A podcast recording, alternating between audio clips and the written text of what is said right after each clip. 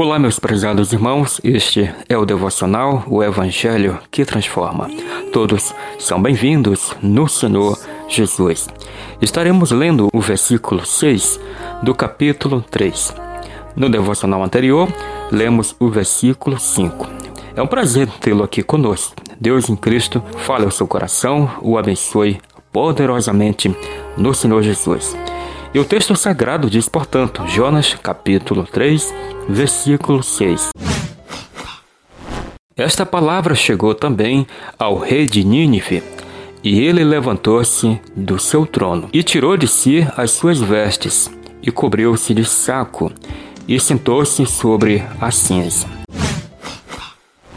Meus prezados irmãos, caros ouvintes, como é interessante pensarmos que um pagão de alta patente tenha tido uma entrega tão intensa ao Senhor. Ele ordenou um jejum por toda a cidade e ordenou que o povo não apenas orasse, mas também mudasse seus caminhos diante do Senhor, enquanto Jonas, a princípio, preferiu fugir de Deus ao invés de buscá-lo. Meus prezados ouvintes, caros irmãos, a fé em Deus não deve ser reduzida a um mero assentimento ideológico, emocional ou afetivo. Crer em Deus significa submeter nosso coração ao seu senhorio e aceitar seus mandamentos com todas as nossas forças. Foi assim com os ninivitas e deve ser com todo aquele que professa o nome do Senhor. Vivemos dias em que os crentes levantam mãos no culto de adoração no domingo e tornam a vida das pessoas um inferno ao longo da semana.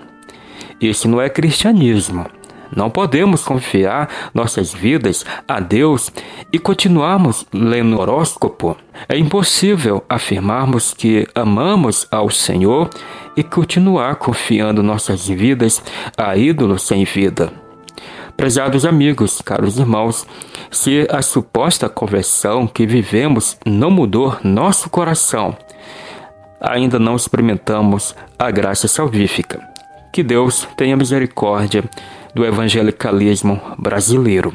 Deixo aqui um grande abraço. Nos encontramos, se Deus quiser, nos próximos devocionais a seguir o Evangelho que transforma.